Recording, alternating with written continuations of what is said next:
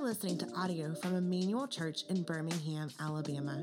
For more resources like this one, go to emmanuelbirmingham.com. Mark 4 1 through 20. Again, Jesus began to teach by the lake. The crowd that gathered around him was so large that he got in a boat, sat on it out in the lake, while all the people were along the shore at the water's edge.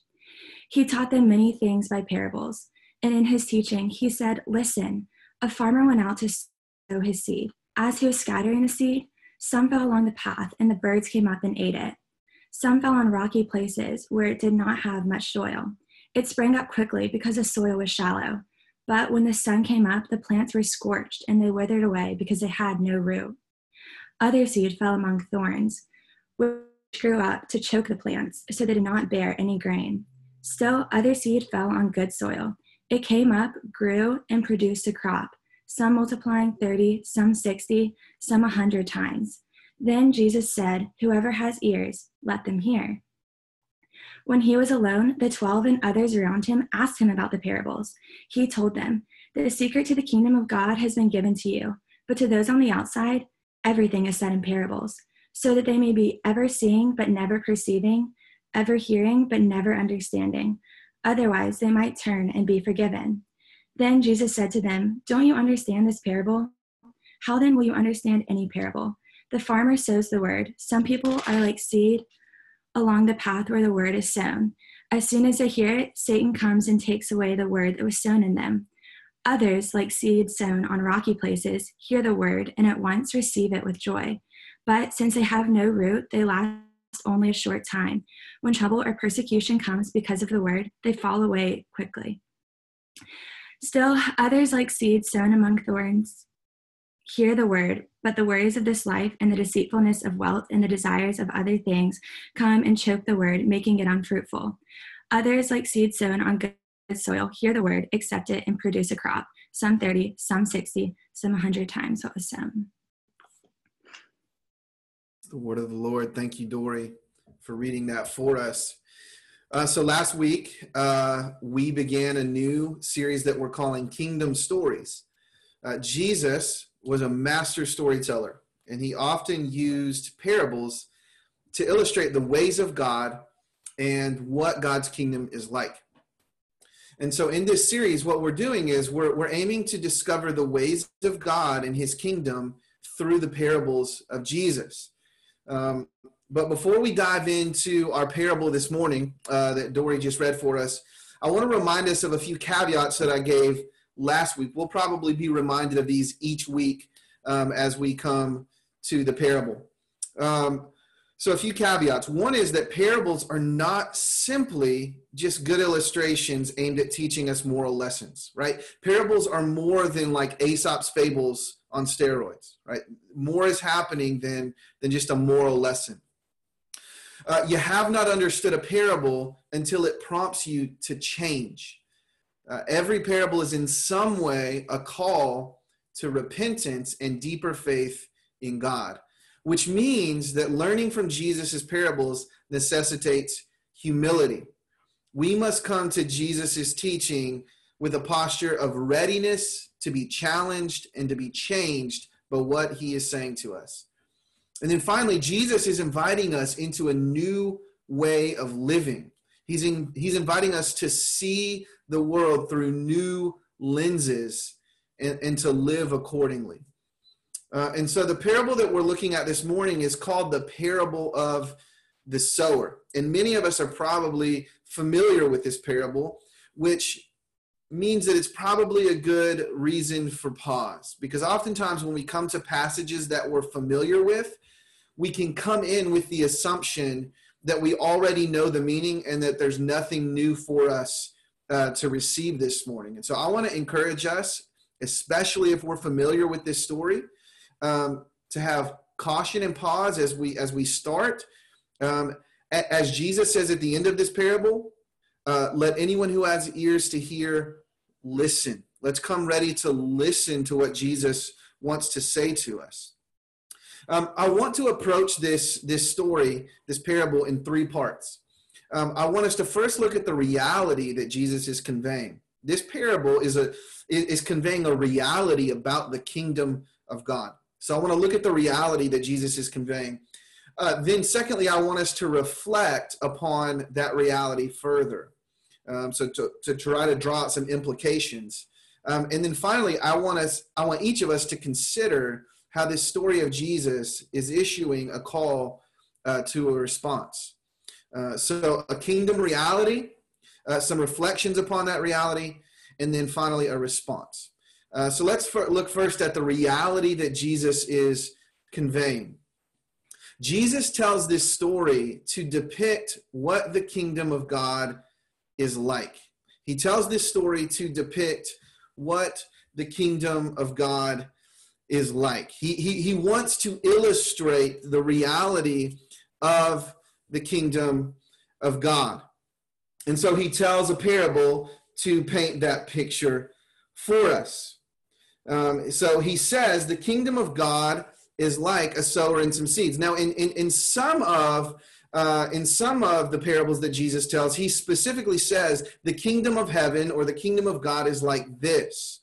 Um, or um, the, a depiction of the kingdom is, is like this. Now, in this story, he just starts by saying, Hey, I want you to listen. I want you to consider um, what I'm saying. But it's really a depiction of the kingdom. He, he wants to paint a picture of what the kingdom of God is like. And he says in this instance that the kingdom of God is like a sower and some seeds. Now, let me give a, a quick uh, caveat here. Um, he's not talking about sower as in seamstress. He's he's referring to a farmer. So S O W, not S E W. Now, Jesus did once use the illustration of the problem that you run into when you sew new cloth together with old cloth. So uh, he uses both uh, senses of the word. Jesus doesn't discriminate. He likes both uh, uses of sow. Uh, but but in this instance, he's referring to seed being cast on the ground. Um, and today we don't typically use the language of sower. Um, we more regularly use the word farmer. But for, we're familiar with the concept. A farmer went out to cast seeds. Jesus says the kingdom of God can be compared to this. And as he spread the seed, it fell in different places. Some seed fell along the path, and Jesus says the birds came and devoured it. Other seed fell on rocky ground where it didn't have much soil and it grew up quickly since the soil wasn't deep. But when the sun came up, it was scorched, and since it had no root, it withered away. Other seed fell among thorns, and the thorns came up and choked out the seed, and it didn't produce, uh, produce fruit. And then still others fell on good ground, and it grew up, produced a fruit that increased 30, 60, and 100 times what was sown. Now, because some of us are familiar with this story, um, we may think that the meaning is clear enough, right? But if this is your first hearing of this story, this might be a bit perplexing. What in the world does that story mean? I mean, imagine if you were there on the seashore that day when Jesus got in a boat and told the story, and he finished with, Let those who have ears to hear listen. I mean, what in the world does that mean, Jesus, right? But thankfully, Jesus gives us, at least in this instance, an explanation. Later, we're told when Jesus was with his disciples, he explained the parable to them. And Jesus says, The sower sows the word. The seed being cast represents a message that is being spread. And as the message is being spread around, Jesus says that it lands on different types of ground, which represent different types of listeners to the message. So Jesus says some people's hearts are like the seed sown on the path. When they hear the message of the gospel, immediately Satan comes and takes away the word that was sown. It doesn't penetrate at all, in other words, never even gets into the heart. Other, others are like the seed sown on rocky ground. When they hear the word, immediately there's, uh, there's a response of joy, there's a positive reaction to the message, but these people have no roots. And so their, uh, their, their faith is short lived. When distress or persecution come, uh, they immediately fall away. The seed doesn't last. Uh, other seeds are like seeds sown among thorns. These are like people who hear the word, but the worries of this age, the deceitfulness of wealth, and the desires for other things come and choke the word, and it becomes unfruitful. And then finally, Jesus says there are some who hear the word, welcome it, and produce fruit. And, and Jesus is saying that this is a picture of the reality of the kingdom of God. And the main idea here is that there are varying responses to the message and to the ministry of Jesus. There are varying responses to the message and the ministry of God's King. Mark 1 14 and 15 tells us that Jesus went to Galilee proclaiming the good news of God. The time is fulfilled and the kingdom of God has come near. Repent and believe the good news. And so Jesus is the sower in this story. And he's traveling around spreading the gospel message that the time has arrived. God's king has come. The kingdom is being ushered in, and he's calling people to trust in him. And what Jesus is saying is that that message that he is uh, proclaiming is being met with varying responses, which, to be honest, is a bit surprising. The, the Jewish people were waiting for God's Messiah to come, the one who would sit on David's throne and lead them back to ascendancy and power, the one who would usher in God's kingdom. And no one imagined the Christ coming and not being welcomed in by everyone. No one envisioned a Messiah that is ignored and rejected and abandoned by some people. And yet Jesus is saying, this is exactly what is happening. The arrival of God's kingdom and the reception of Messiah is different than what was anticipated. Jesus' earthly ministry is being met with varying responses. There were some who just flat rejected him. We see this most clearly in the religious leaders of Jesus' day. They called his ministry and his miracles the work of Beelzebul. They accused Jesus of, of blasphemy. And so their hearts were hard toward Jesus. Even, even when Jesus answered their questions and, and left them speechless, they refused to listen to him. Even when he performed a miracle before their eyes, they refused to see him as the Lord's chosen. They were looking for someone else, they were looking for a different message. And so there were some who had hard hearts to the ministry and the message of Jesus. There were others who were initially attracted to Jesus, but then walked away from him. Jesus' ministry, at least initially, attracted large crowds. He was performing uh, miraculous signs that no one had ever seen before. I mean, think of the crowds that we're told of in John chapter 6. We're told in John 6 that a huge crowd came looking for Jesus, and they came looking for him because earlier he had multiplied some fish and some bread to feed a massive multitude 5,000 men plus women and children, probably a crowd of about 15 to 20,000 people. And so this crowd comes looking for Jesus, and he tells them, You're here because your bellies got filled, but you should be here to have your souls satisfied. And he tells them, I'm the bread of heaven, and you need to feast on me. Eat my flesh and, and drink my blood. Weird words and so we're told that after this, the crowd left and no longer followed him. So there were many who were initially attracted to Jesus, but then walked away. There were some who said they wanted to follow Jesus. I think of like the rich young ruler who came to Jesus not to test him, but genuinely wanting to follow him and to know the way to eternal life. And yet, when Jesus highlights this man's idol, and calls him to give it up. He is unwilling to part with his riches, and he walks away from Jesus sorrowful. So there were some who, who came to Jesus in sincerity, but the worries of this life choked out their faith. And then finally, there were some like Mary Magdalene and Joseph of Arimathea, like Zacchaeus, and like the disciples, who responded to Jesus by truly and genuinely following him. And the truth is, the same responses we see from people in the New Testament are true of people's responses to Jesus today.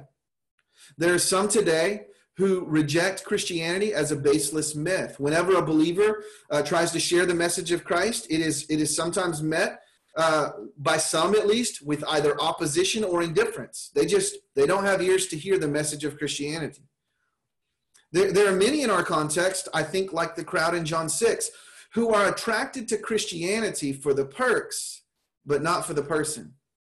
So their faith lasts only until trouble comes or they encounter a hard truth in the Bible. But when faced with a challenge, many who were initially drawn to Jesus abandon him. And you can really abandon Jesus two ways. You can you can abandon him through accommodation where you try to change the message of Christianity into something that you prefer it to be. You try to change the words of Jesus into something you want him to say. Uh, but that's really just creating a Jesus in your own image, which is not following the true Jesus at all. Or you can commit apostasy, where you walk away from the faith and deny Christ.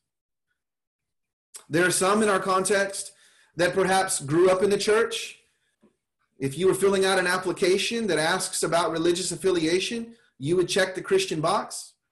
Maybe you're like the rich young ruler. Uh, you're perhaps a good moral person. And yet, the worries of this age money, comfort, pleasure either already have or will at some point choke out the appearance of faith in your life. And then finally, there are followers of Jesus who genuinely love him, believe in him, endure in the faith, and bear fruit. This, Jesus is saying, is the reality of the kingdom. It's a kingdom that is advancing. The seed is spreading, the gospel is bearing fruit, and it's growing, which will result in an abundant harvest but it's a kingdom in which some of the seed will fall on dormant soil. Only some will receive the king's message and believe. And this leads us into some reflections. So, what do we do with this parable? What is Jesus aiming for? How, how should we contemplate and consider what he's saying to us? I've wrestled with this a lot this week. There's so much that can be said about this parable, but let me offer just a couple of reflections for us to chew on together. I, I think one thing that's clear from this parable is that Jesus is saying that the goal of your life and my life is for us to be fruit bearing disciples of Jesus. God's aim in your life is for you to be a fruit bearing disciple of Jesus. He wants he wants the seed to be sown in your life to the effect that it bears fruit. Jesus said in John 15, 8, by this my Father is glorified, that you bear much fruit, that you produce much fruit and prove to be my disciples. No farmer cares whether or not the seeds that he planted produce shoots. No farmer cares about shoots. Farmers don't get excited about shoots. They care about crops. Farmers want fruit, which means that the kind of faith that pleases God is the kind that manifests fruit. The, the measure of genuine faith in a person's life is not an initial positive response to Jesus, but a faith in him that perseveres and yields a crop. Jesus says God is glorified in our lives when we bear fruit and prove to be his disciples. Fruitfulness demonstrates the reality of true union with Christ. James 2:17 tells us that faith without works is dead. And in Jesus' parable, the, the line of separation between the soils is not the hard soil and then the other three. The, the line is with the good soil that yields a crop the, the first three soils do not bear fruit, while the fourth does. In the Old Testament, specifically in the book of Isaiah, the, the prophet Isaiah used very similar to similar language to what Jesus is using here to depict the fruitlessness of Israel. In Isaiah chapter 5, God is depicted as a vine dresser who planted God's people in Canaan, the promised land, like a vine. And he desired for them to grow and to produce the fruit of justice and mercy and righteousness.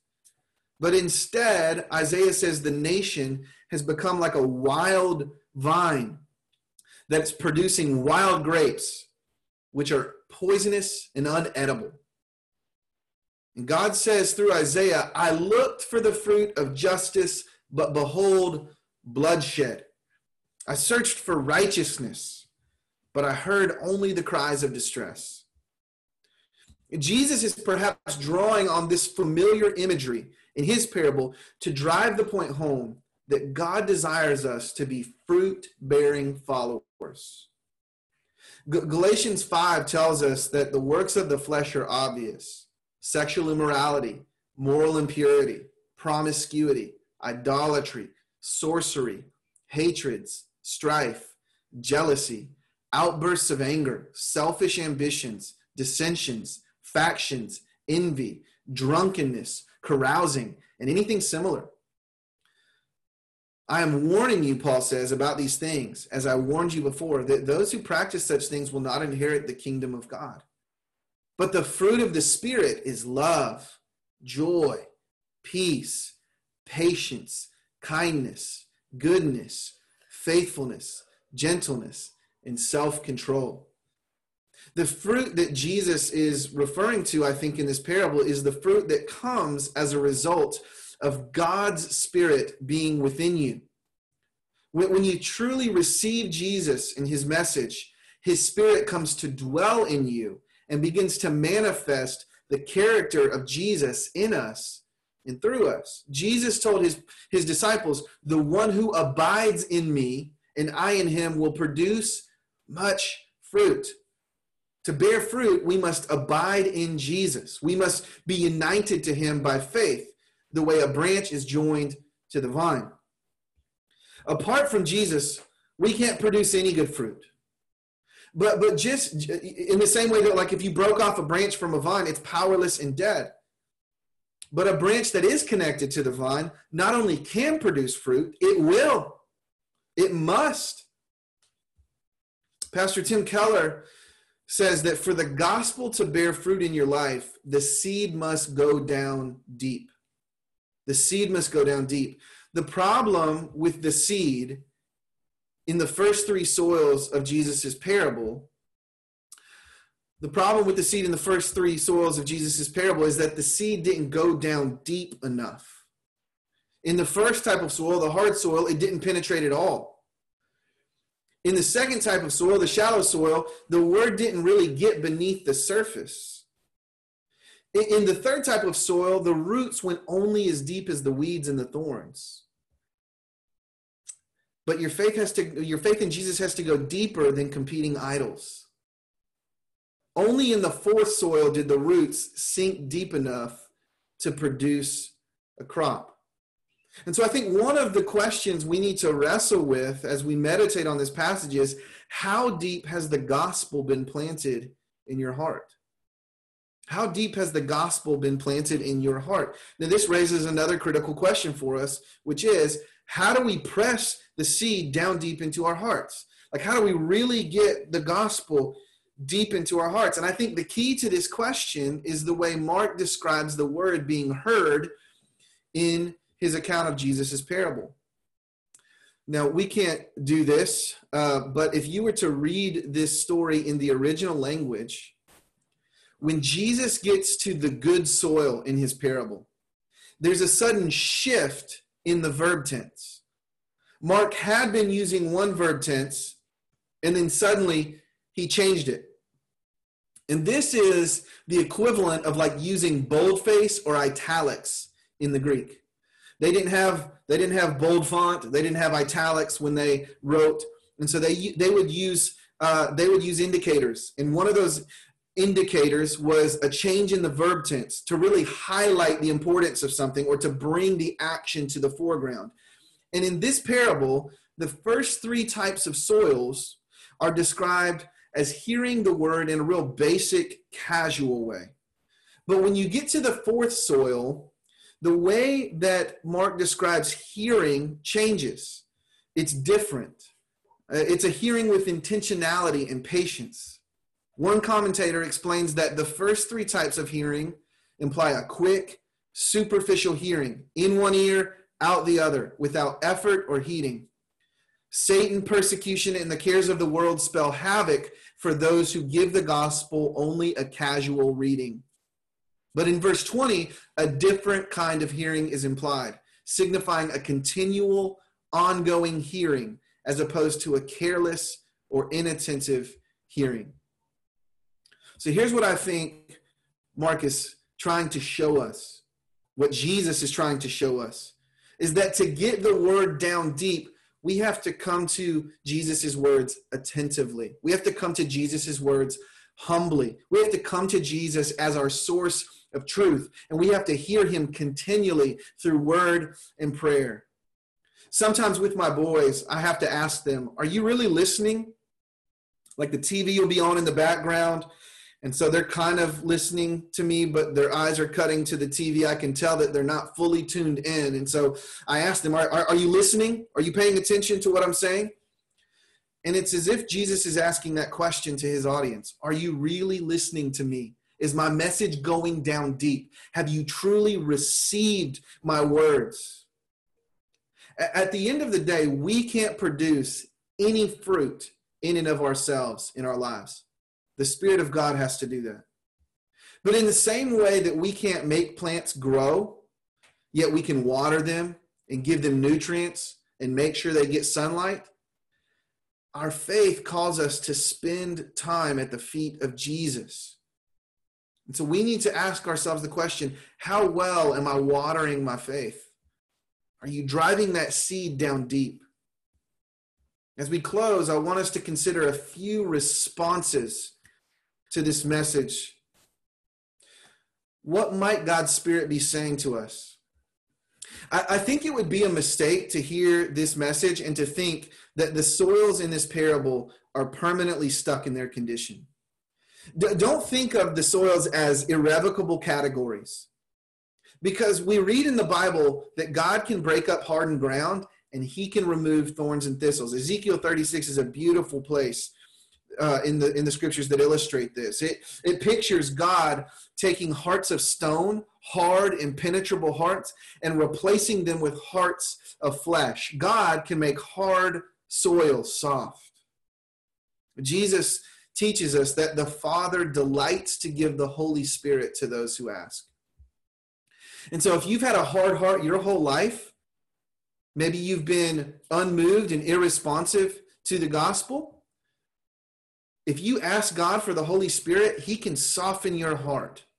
He can send the Spirit to make you open to hear Jesus' words, to receive Jesus, and for Jesus and His message to be planted deep down inside of you. So don't think that the soils can't be changed. I think the main point of this parable is that your participation in the kingdom of God has everything to do with your response to Jesus. Repent and believe the good news. God's king has come. Trust in him, follow him, listen to him, not just casually, but intentionally, intimately. Listen and follow Jesus. I think it's appropriate for us to consider how fertile the soil of our heart is to the gospel.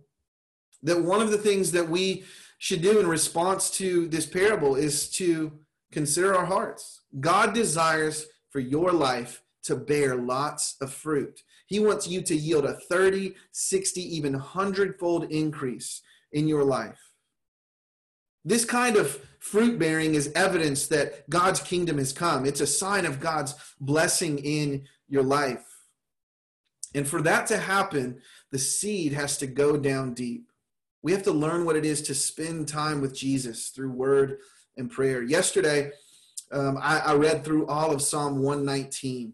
It's, it's a chapter of the scriptures all about uh, the Word of God. And I was convicted by it as I read it. I found myself asking, do I love God's Word the way David did? Do I treasure it the way David did? Perhaps you need to pluck some weeds. Is the soil of your heart being unkempt? Maybe the response Jesus is calling you to this morning is to tend to the soil of your heart. A Puritan named John Owen once wrote that we must be killing sin or it will be killing us. We must deal with the sin in our lives. And, and by the Spirit of God, ask God to uproot the weeds and the thorns and the thistles that threaten our faith. Uh, another response I, I want all of us to have is to have hope. Have hope. This parable is not a call to morbid introspection. It's a hopeful promise that the kingdom is advancing. The gospel will produce a harvest as the message is spread. If some reject Jesus and walk away, don't be discouraged. God will produce his crop, he'll produce it in you. So don't despair, but look to Jesus. Look to Jesus. And then finally, I think an appropriate response is to become a sower. Jesus is the sower in this story, but later Jesus commissioned his disciples to become sowers of the message. He told them to go make disciples of all nations. Jesus not only wants to produce his fruit in you, he wants he wants to produce a crop through you. You and I can participate in the, the advancement and in the multiplication of God's kingdom by spreading the good news that God's king has come and that he has done everything necessary for us to get to participate in his kingdom. If we will believe in him, if we will believe in Jesus, we can be in God's kingdom and experience all the blessings and benefits of it. We get to be spreaders of this good news. It truly is good news. And so I think Jesus is calling us in response to this message uh, to, to, be a multiplier of, of the good news, to spread it everywhere we go. And so we sow the seed and we trust in God. So, what is God saying to you today? How might He be re- calling you to respond to this message? The kingdom of God is like a sower and some seeds. Let's pray. Father, we we pause and we ask that you would help us as Jesus cautioned on the front end and the back end of this story to listen, to consider, to have ears to hear what you're saying to us. God, I pray that we wouldn't just roll right past the words of your servant Jesus, but that we would contemplate them, chew on them, consider them, reflect on them. And that as your spirit convicts, we would respond in obedience. We would respond in deeper faith. We would trust in Christ. And that God, your gospel message would go deeper and deeper and deeper into our hearts. And that it would produce a crop, a crop of holiness and righteousness the fruit of the Spirit would, would blossom out of us, and that your word would go from us to others, that others might be participants in your kingdom. So, God, help us. Help our faith, quicken, quicken our faith to believe and to obey. We pray in Jesus' name. Amen.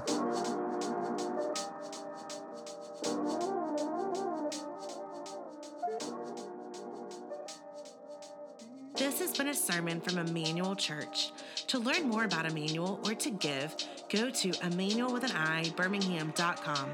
You can also follow us on Facebook or Instagram at Immanuel.